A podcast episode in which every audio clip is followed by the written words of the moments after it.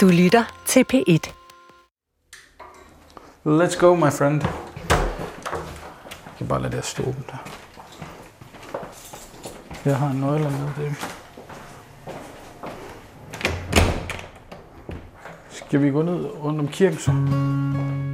Det runger lidt for meget mellem de bare vægge på Ellen Tauschewitz's forfatterkontor midt i Gellerup bydelen i Aarhus. Så nu er vi på vej væk fra den dårlige akustik ud i området omkring kontorbygningen for at tale om den roman, Alen Tauschewitz netop har udgivet. Hans debut med titlen Det egentlige liv i livet. Det her det er fællesområder. Det her det er et gammelt plejehjem, som jeg tror bare altså, har stået tomt i mange år. Så er der en arkitekt og en til, som har ja, lejet sig ind, tror jeg, kommunen. Øh, og så har de så lavet det her, der hedder Kollektivbyen. Øh, det her det er det, vi kalder for den røde trappe. De har så lavet, hvad hedder det, mm, øh, ja, det her kollektivbyen, hvor, hvor en masse forskellige freelancer, startups og iværksættere og øh, selvstændige, så leger de sig ind, øh, ligesom de lille kontor, der jeg har. Så er der nogen, de leger en hel lejlighed, og nogen har bare et enkelt kontor, ligesom mig. Når man, hvis man arbejder med, med skrivning for eksempel, så er det jo en meget, meget ensom proces, ja. før, før der kommer en redaktør ind over. Så er det rigtig rart at have nogen, man ligesom kan øh, hvad hedder det, tale lidt med i pauserne og sådan. Det her det er jo den nye boulevard, som fører op til Bazaar Vest. Jeg er jo kommet her meget sammen med mine forældre øh, i Bazaar Vest for at købe øh, altså, øh, bosnisk mad og ja. mad fra andre verdens, øh, verdensdele. Allen var to år gammel, da han kom til Danmark, og det er nu 30 år siden, at hans bosniske familie flygtede fra det krigshavede Jugoslavien. Nu har han skrevet en roman, der giver os andre et indblik i, hvordan tilværelsen på først det ene, så det næste asylcenter kan påvirke en familie. Du lytter til anden episode i anden sæson af serien Nye Skrivende. Mit navn er Diana Bak, og det er her, jeg præsenterer dig for nogle af de mest spændende romandebutanter lige nu. Alan Tauschewitz åbner med sin roman en dør for os, så vi der ikke selv har prøvet det, kan få et indblik i, hvordan det er at være i asylsystemets limbo. Jeg hedder Alan Tauschewitz. Jeg er 31 år gammel, født i Gradiška i det nordlige Bosnien, men kom til Danmark i øh, december 1991 på grund af, hvad hedder det, ja, krigen på Balkan. Ja, og nu bor jeg i Aarhus sammen med min kæreste og vores lille søn. Ja, og lige debuteret med en roman, som hedder Det egentlige liv øh, i livet hos øh, forlaget Silkefjord. Før jeg startede på universitetet, gik jeg to år på lærerseminaret, øh, men fandt ligesom ud af, at, at jeg havde en, nogle litterære ambitioner og en, en litterær interesse, som fyldte alt for meget til, at jeg ligesom kunne lægge låg på den. Bogen starter jo ved ankomsten til det her modtagscenter.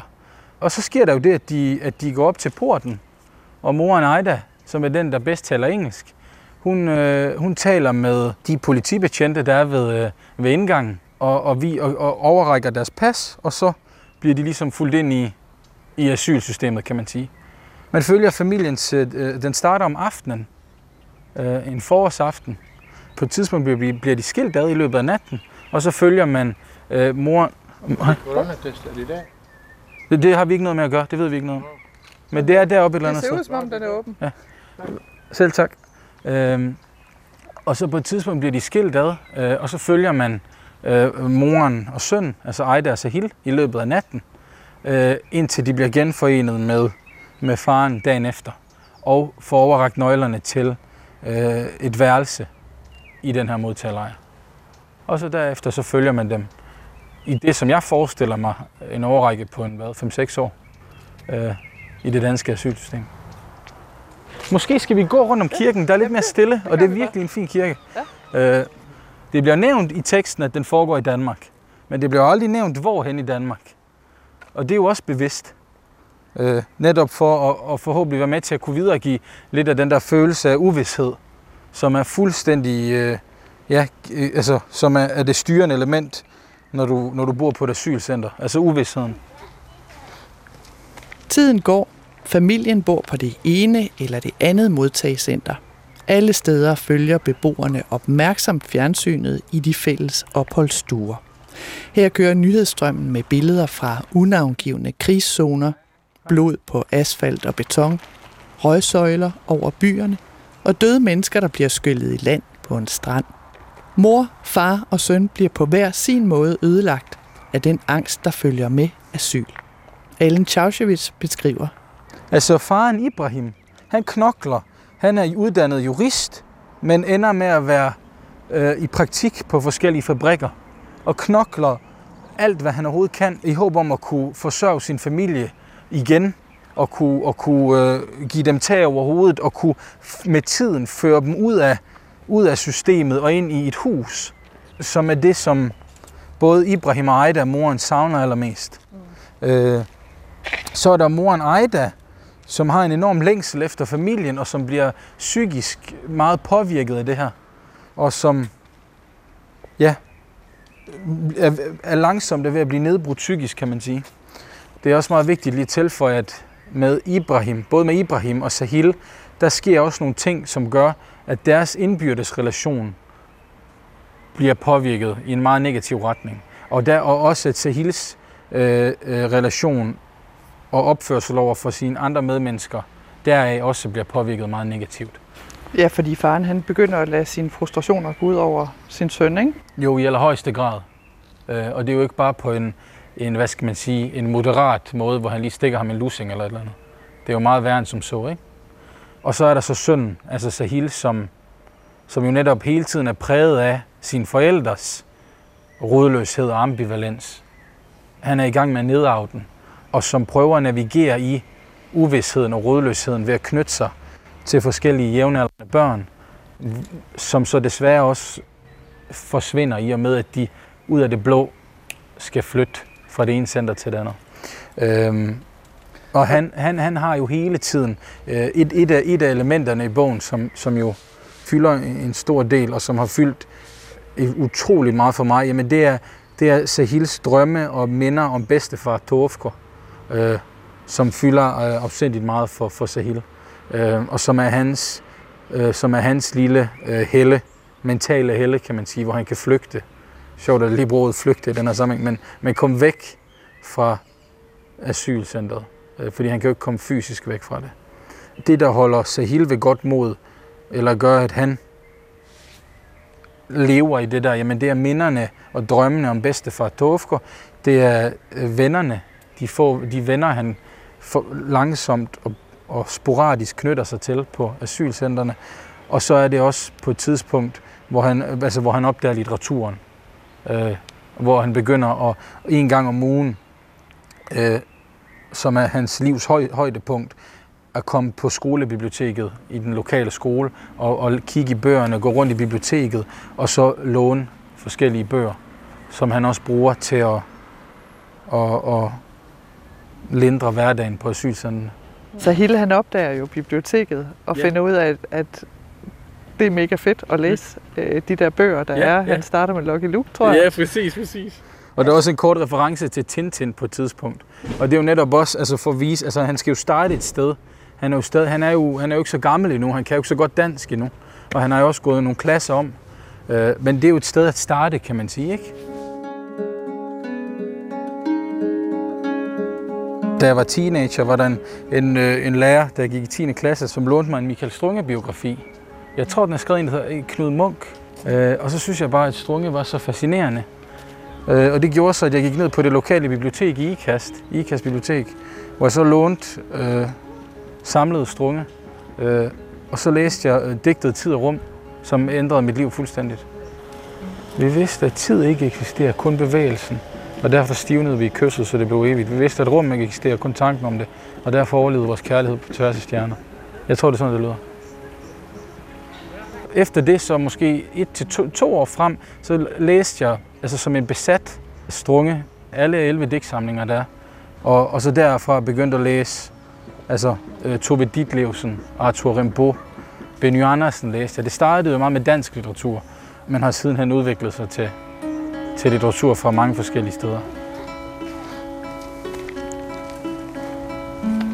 Er litteraturen en, en vej ud af nogle af de problemer, der opstår med at være i en asylvirkelighed? Altså, for mig at se, er litteraturen en vej ud af enhver virkelighed. Altså, uanset om du sidder på et asylcenter, eller om du øh, sidder til en, en øh, hvad fanden ved jeg, altså en kedelig bustur, eller øh, du har gemt dig ud på toilettet, fordi øh, konen og barnet, de skriger ind i stuen. Altså, for nu at sætte det på spidsen, ikke? Øh, jo, helt klart. Det er jo det, litteraturen kan. Litteraturen kan jo, altså du kan jo sidde, du kan jo sidde i, i fucking, hvad ved jeg, Jørgen, og så kan du, læse, øh, så kan du sidde og læse øh, øh, forbrydelse og straf om Raskolnikov, der render rundt i, i øh, St. Petersborg i 1800-tallet. Så er du sammen med ham i St. Petersborg i 1800-tallet. Det, hvordan i alverden kan det lade sig gøre, når du sidder i Jørgen i 2020 eller 21? Men det løser jo ikke hans problemer her nu. Hvem? Sahil. Nej, nej, nej, nej. Nej, overhovedet ikke. Men, men det er da ikke desto mindre et, et livsnødvendigt øh, åndehul. Og, og, og, og jeg tror på, na, hvor naivt den kan lyde, øh, så tror jeg på, at, at udover at litteraturen kan være den form for altså eskapisme, øh, så kan den uden tvivl generere noget viden, nogle billeder, nogle tanker, som kan lede til handlinger, som kan lede til forandring. På alle niveauer for et menneske. Altså nu ved jeg godt, at jeg lyder som en forbandet naiv dansklærer, men, men sådan har jeg det sgu. Altså, jeg tager sgu litteraturen alvorligt. Og jeg tror på, at den, jeg tror på, at den kan ændre dit liv, hvis du giver den en chance. Altså. Der er en scene, vi er nødt til at tale om. Ja. Og det er pølsescenen. Ja. ja. Pølsevognsscenen. Jeg går ud fra, at han er muslim, så hele det er hans mor i hvert fald. Ja, ja. Og så sidder de, ham og hans far, og mesker sig i hotdogs. Præcis, i røde hotdogs. er hans far ikke klar over, hvad det er, der er i de der pølser? Jo, altså, jeg, jeg, øh, altså hvis man kigger på, hvor i teksten øh, det her kapitel finder sted, for det er et kapitel for sig, så vil man også kunne se, at det kommer lige efter, at, at, at faren har udøvet vold mod ham for første gang, inden det for alvor eskalerer senere hen. For mig at se, er det jo en måde for faren at sige undskyld på. Så det er en bod? Ja. Og det er jo også en pølsebod, kan man sige. Øh, og så er der jo selvfølgelig nogle kulturelle markører, nogle religiøse markører, som jeg selvfølgelig bevidst har pillet ved og leget med. Fordi, som du rigtig nok påpeger, øh, moren bliver troende hen ad vejen, Ejda. Øh, men det gør faren jo ikke. Og jeg vil også våge påstå, at, at relationen øh, imellem Sahil og Ejda og Sahil og Ibrahim er også meget forskellig. Øh, sådan som jeg ser det, så er det jo en øh, grotesk, tragikomisk og forhåbentlig også øh, kærlig øh, form for, øh, ja, altså en måde, hvor faren forsøger at yde noget omsorg for sin, for sin søn. Fordi der er jo helt klart et grotesk element i, at de skal, at de skal have jakkesæt på og købe en masse fint tøj, som så det viser sig, at de køber en genbrugsbutik. Og så skal de jo spise på restaurant, og så er det en pølsevogn.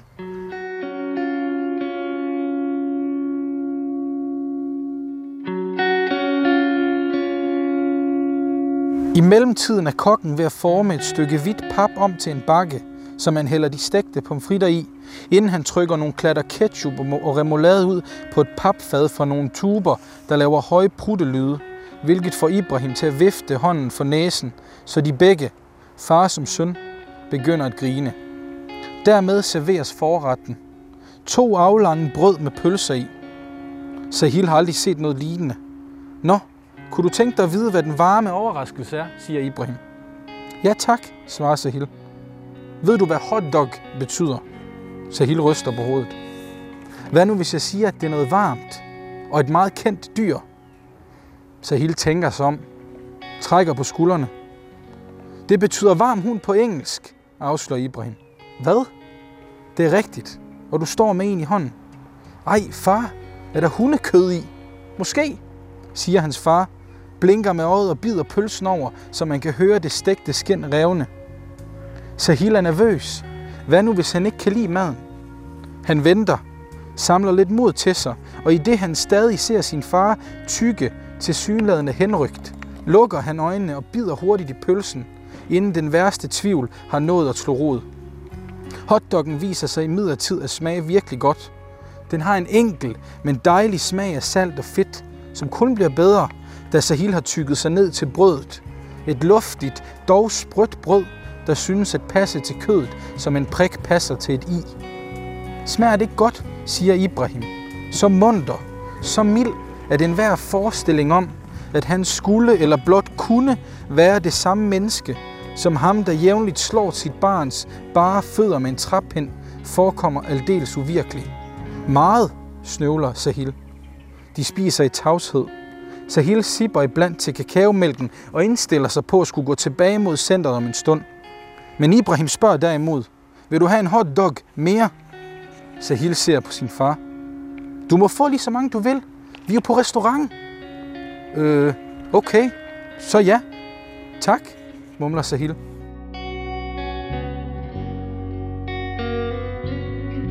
Sådan lyder det altså, da far og søn besøger den fine restaurant, der viser sig at være den lokale grillbar i Ellen Charchewitz's roman. Måltidet bliver for dem en fest, der står i kontrast til en stadig mere presset hverdag på centret. De lever, men har ikke et rigtigt liv. Det udspiller sig i stedet i de parcelhuse og haver, asylsøgerne kan kigge på, når de går en tur hen til den nærmeste by. Som moren Ejda gør det en gang om måneden, når hun sammen med de andre kvinder tager på det, de kalder shoppingtur. Alle de ting, man tager for givet, øh, det er jo også der, titlen kommer. Øh, den, det er jo noget, som... Det er jo titlen af et billede, som Ejda ser, når hun er ude på en af sine såkaldte shoppingture med veninderne. Og igen, det er jo absurd, det der foregår. Det er jo ikke en shoppingtur, som vi forestiller os en shoppingtur på strået. Øhm, og så kigger de jo nemlig ind af haverne, hvor de ser de her ting. Og så er det netop, en, som jeg skriver, en reprise af det egentlige liv i livet. Altså, fordi det, det har de jo ikke. De, har, de lever jo ikke et egentligt liv. Altså. Er det dem, der er uden for asylcentret, der lever de egentlige liv? Ja, det vil jeg da mene, ja. De har i hvert fald alle forudsætninger for det. I hvert, altså langt de fleste, i hvert fald i Danmark, ikke? Når drengen Sahil har det værst, finder han trøst i minderne om sin bedstefar hjemme i landsbyen. Er det din historie, du har beskrevet i øh, Sahils historie? Øh, både og, vil jeg sige. Øh, altså, hele romanen, øh, ikke kun Sahils historie, også forældrenes og, og familiens historie, er jo, som, som jeg hele tiden har sagt, øh, delvis inspireret af min og min forældres historie. Øh, jeg har jo selvfølgelig fiktionaliseret, og jeg har redigeret og tilføjet og fjernet. Øhm, men jo, overordnet set, så ja, den er delvis inspireret af vores egen uh, historie. Og, og ham og bedstefar Tofko i romanen, jamen han, han blev kaldt bedstefar Tofko. Altså, det er, det er, øh, øh, og hans navn, eller hans kælenavn, har jeg bevidst beholdt, for jeg vil, jeg vil have muligheden for at kunne, kunne hvad hedder det, ja, det lyder mærkeligt, genopleve ham. Øh, genopleve ham. Og, så jo, jo, det bygger på, på vores historie. Så det er også selvoplevet det her med at have et helle på en eller anden måde, øh, nogle minder, at man tager fat i og, og bruger? Selvfølgelig. Selvfølgelig. Helt klart. Altså, jeg, da, da jeg i, da jeg i øh, efteråret 2010 begyndte at, få, at gå til psykolog, fordi jeg havde fået panikangst, øh, så var en af de metoder, at jeg ligesom skulle skulle finde ind til et rart sted, det var. Et rart sted, jeg kunne være.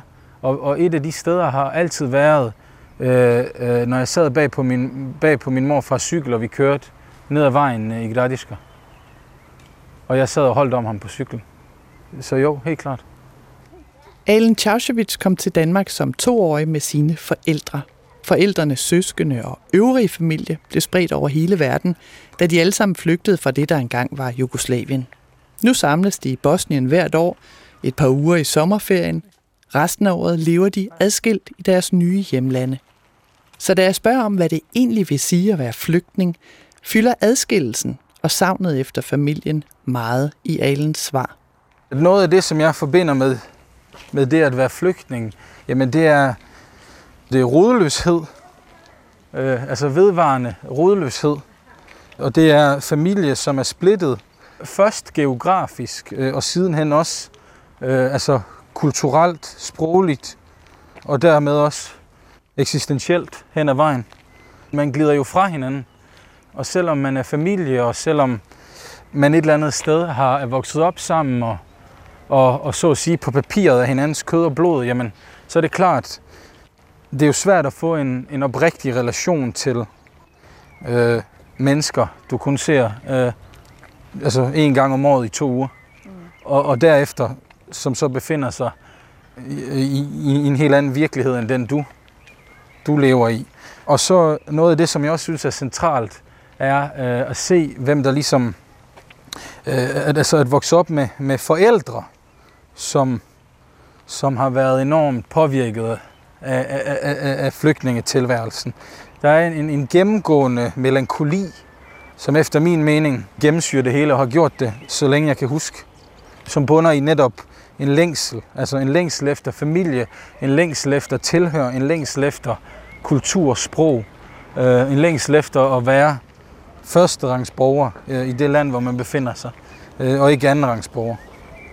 Så det, jeg vil sige, det er præget, det er en, en varig, varig rodløshed, som bliver nedarvet i, i generationer, medmindre man selvfølgelig formår at, at gøre noget ved det på et eller andet tidspunkt, ikke?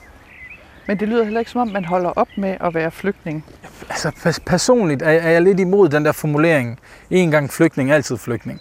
Og det passer jo ikke. Altså rent faktuelt, så stemmer det jo ikke overens med virkeligheden. Men på et eksistentielt øh, niveau, et psykologisk, eksistentielt, kulturelt niveau, så er, er rodløsheden varig. Sådan vil jeg nærmere sige det, ikke? Og, det, og, og, og, og hvor mærkeligt den kan lyde.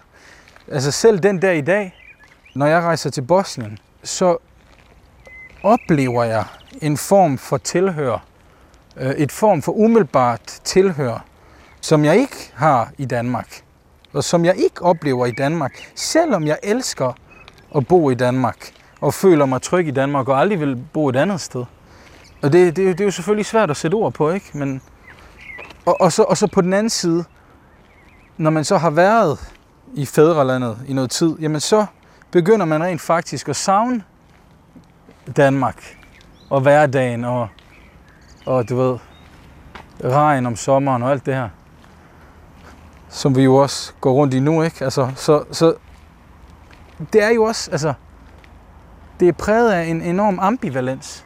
Altså en, en, for mig en fuldstændig iboende personlig ambivalens, som har været der siden den allerførste gang, jeg kom til Bosnien i sommeren 1997, og som jeg er sikker på vil fortsætte med at være der ja, resten af mit liv.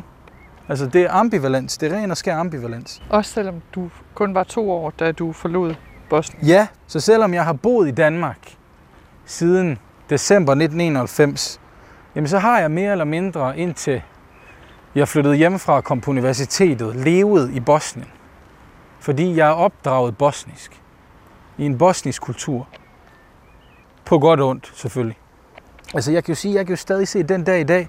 Jeg, jeg bliver 32 til november. Og mine forældre har været længere i Danmark, end de har været i Bosnien. Og det samme med deres venner. Men jeg kan jo stadig se, at, at det de lever under for, jamen det er sommerne i Bosnien.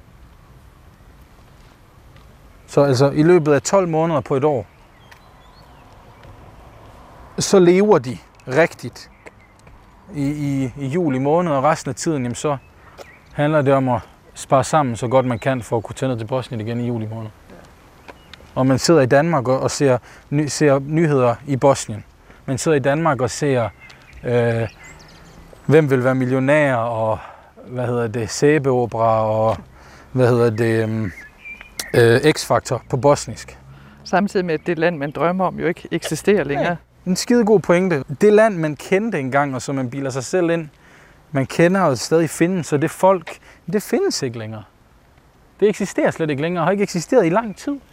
Og, og det mærkelige er også, at, at eller det, det, det paradoxale er også, at når vi er i Bosnien, øh, øh, eller når vi ser noget i nyhederne, altså nu nævner jeg jo Bosnien, fordi det er jo mit hjemland, ikke? eller fædreland. Og, og det er jo det, som er mit personlige eksempel her. Ikke? Øh, at, at når der så sker nogle negative ting, jamen, jamen så kan vi jo øh, øh, øh, altså forbande Bosnien og Balkan helt af helvede til, og politikken, der ikke styr på en skid, og nationalisme og bla bla bla. Og i det næste øjeblik, så sidder man og forbander Danmark og vil bare gerne ned til Bosnien igen. Altså, du ved, det synes jeg også, altså, det siger jo det hele, ikke? Alen Tjaushevits' barndom med flugt og asyl udviklede sig for ham til angst i voksenlivet. I hans roman får asyltilværelsen også konsekvenser. Uvidshed og længsel gnæver sig længere og længere ind i sindet hos Ibrahim, Aida og Sahil. Mens Ibrahim reagerer med vold, søger moren Aida mod svar i religionen. Og selvom alle skæbner er forskellige, også flygtningeskæbner, forsøger Allen Tjauschewitz med romanen at koge asylerfaringen sammen til en essens. I så vidt jeg, jeg kan se, og så vidt jeg har kunne læse mig frem i, i forskellige fagbøger, det er jo at netop det her med, at, at, at den form for uvidshed er med til at gøre, at, at du bliver ekstremt ængstelig, og at du med tiden får Øh, altså børnene bliver påvirket af forældrenes angst og uro og, og, og dårlige helbred. Øh, og at både forældre og børn så sidenhen udvikler angst og andre altså psykiske lidelser. Øh, det er jo sådan på det mere, hvad skal man sige, psykologiske plan. Øh, på det eksistentielle plan, jamen så er det jo, hvis man kommer ud på den anden side, ligesom vi har gjort, så er det jo den her, altså et liv fyldt med med længsel efter noget andet.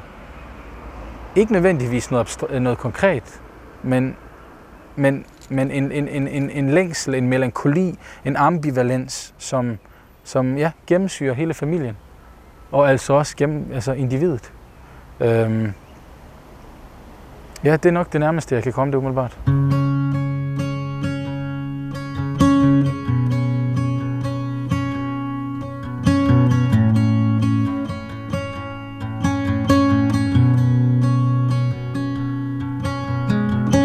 Du mødte romandebutanten Alen Tjauschewitz, der selv læste kapitlet om far og søn på restaurant. Mit navn er Diana Bak. Du kan møde en ny, ung forfatterstemme om en måned her på B1. Du kan også finde de tidligere episoder i serien. Søg efter nye skrivende i DR Lyd eller de øvrige podcasttjenester. Tak for nu.